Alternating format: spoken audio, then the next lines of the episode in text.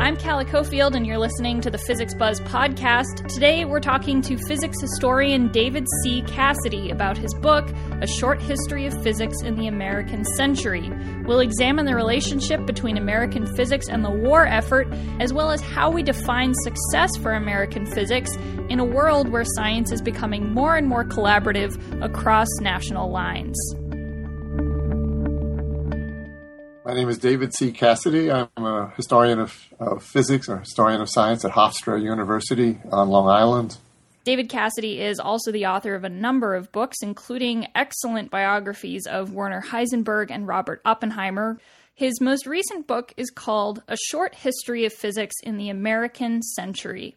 The book does not mislead. It is short, under 200 pages, which is quite a feat for a book that actually covers 100 years of history.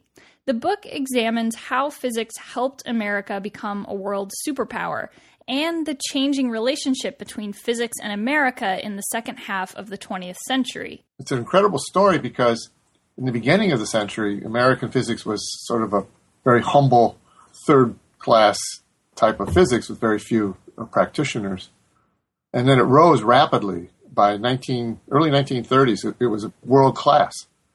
And by the end of World War II and the Cold War, it was a world, in world leadership. And then it reached a period of maturity after 1970 or so, and is now a, a competitor, is, is world class competitor, but it has a lot of challengers to that status. Now, Cassidy only had 200 pages to tell this story, and I only have about 10 minutes to share some of it with you. So I wanted to focus on one major theme of Cassidy's book the relationship between physics and the American war effort. And that story actually begins with the title A Short History of Physics in the American Century.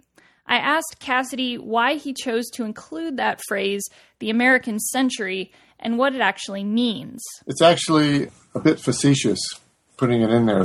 Uh, the American century actually lasted about 25 years, from 1945 to 1970, when the U.S. was on the top of the world in physics and culture and a lot of other areas. It was introduced actually by Henry Luce. He was the editor and chief of Time Life magazines. And it was sort of in imperialistic terms, actually, that we are going to determine how things are going to go from now on will spread democracy and culture and physics all around the world. And that is actually one of the driving forces that made physics so successful in the United States because of the Cold War and because of uh, the position that the United States had achieved.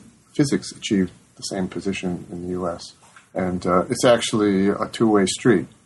The uh, growth of physics helped the American century, and the American century helped American physics. In the 21st century America, physics is constantly marketed for its potential applications, the patents and technologies and consumer goods that we can get out of basic physics research. But people didn't always view science like this.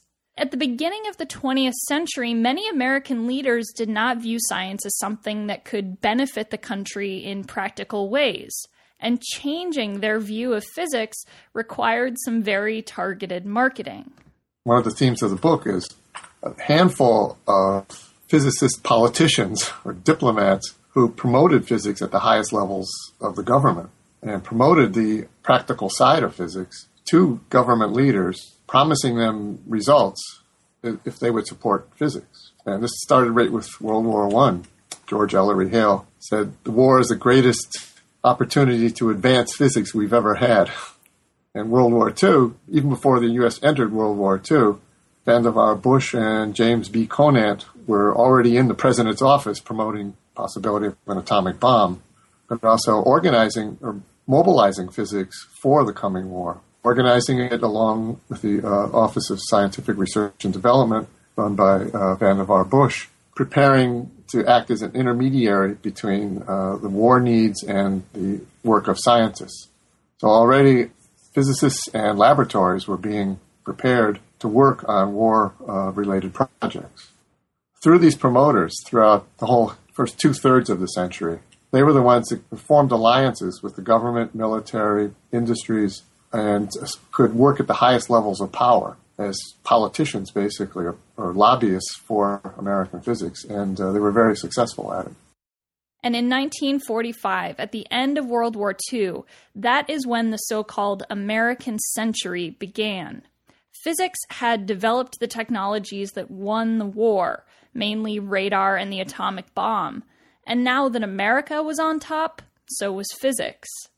Suddenly, uh, these very practical applications appeared and won the war. And immediately, military leaders jumped at funding physics with anything they wanted. Uh, General Groves used leftover money from the Manhattan Project and pumped it to uh, Lawrence's accelerator at Berkeley to do with it as he pleased. The Navy, uh, not to be left out, founded the uh, Office of Naval Research and funded uh, projects practically anyone who wanted money could just go and ask for it and, and do it because they expected pure, unfettered research to eventually lead uh, new weaponry. That it was a military mindset. And in the context of the Cold War, the deepening uh, competition with the Soviet Union, 1947 and 48, the Cold War starts setting in with the Berlin Wall and the Soviet atomic bomb in 1949. The nation looked to the physicists to provide the new weapons of war that they would need. So um, funding for physics really jumped, mostly through military sources. I think it was like 60, 70% of research in physics was funded by through the military. And uh, this was not only in government labs, but also in academic research. So naturally, uh, physics really took off. Now, of course, I should mention that this is a very quick glimpse at a very complex story. The relationship that physics had with the American war effort is a very large part of American history, but physicists in the US were also making great contributions to basic science and to other technologies. And not everyone in the physics community felt happy about the relationship between the American military and physics. In fact, by the 1960s, the entire nation was beginning to view war very differently. Yeah, well, things changed partly because during the 60s, there was a, a questioning of this relationship. The public uh, began to question that science in the United States was so closely bound to the government agenda, especially the military agenda there's a lot of cultural things going on. Uh, Vietnam War.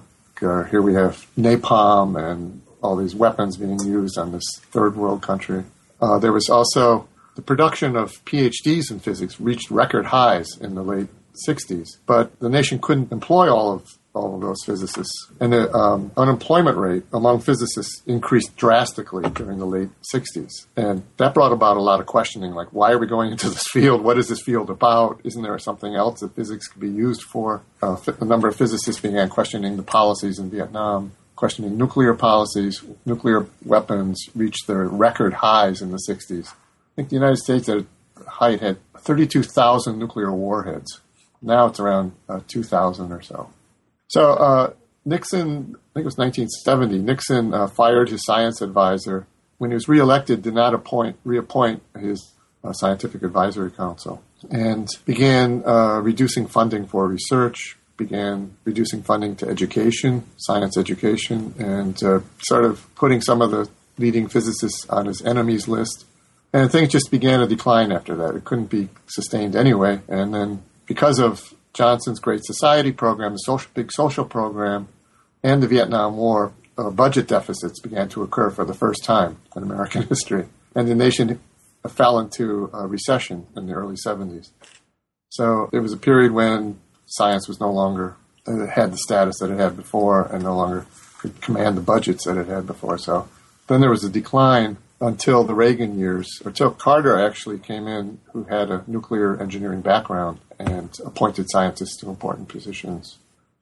In the 1980s, the Reagan administration once again invested in physics, partly with an interest in some questionable space technologies, but also with the intention of increasing America's military strength. And that eventually raised funding and the number of physics PhDs to almost 1960s levels. Military funding continues to support physics in the US, but the two may never have quite the same relationship that they once did. The 21st century has seen some amazing changes to science, brought about partly because of changes in the world. There are more nations that are able to compete at a very high level in physics and other sciences. Big science projects are only getting more expensive, and funding must extend beyond national boundaries. And this has led to some incredible discoveries like the Higgs boson. Individual nations can still make contributions, such as the US landing a rover on Mars, but at the same time, a nationalistic attitude about science no longer makes sense the way it did in the 1950s. But for a country that dominated the world stage in so many ways, this brings up the question how do we define success for American physics in the 21st century? You're right, up until about 1970, it was success of American physics was considered in Cold War nationalistic terms. And it was always usually measured in numbers like how many firsts you can get in a number of areas like discoveries, inventions, man in space, man on the moon, and things like that. But also numbers of Nobel Prizes, papers in phys rev, uh, PhDs produced, numbers of physicists in the nation itself. And it was, it was quite impressive. But today, uh, with uh, globalization, it's still measured in numbers, but more by quality of those numbers, more by their social benefit fuel cells and quantum computing and uh, other things that we would want. This is just one small slice of the history of American physics in the 20th century. For more, I recommend you pick up David C. Cassidy's book, A Short History of Physics in the American Century. I have to say, this book isn't what you'd call a beach read. It's a very well written, concise book. I would say that it does demand more than a passing interest in the history of physics, but I could also highly recommend it to fans of history in general. The book is published by Harvard University Press as part of a series called New Histories of Science, Technology, and Medicine. That's all for the Physics Buzz podcast. I'm Calla Cofield.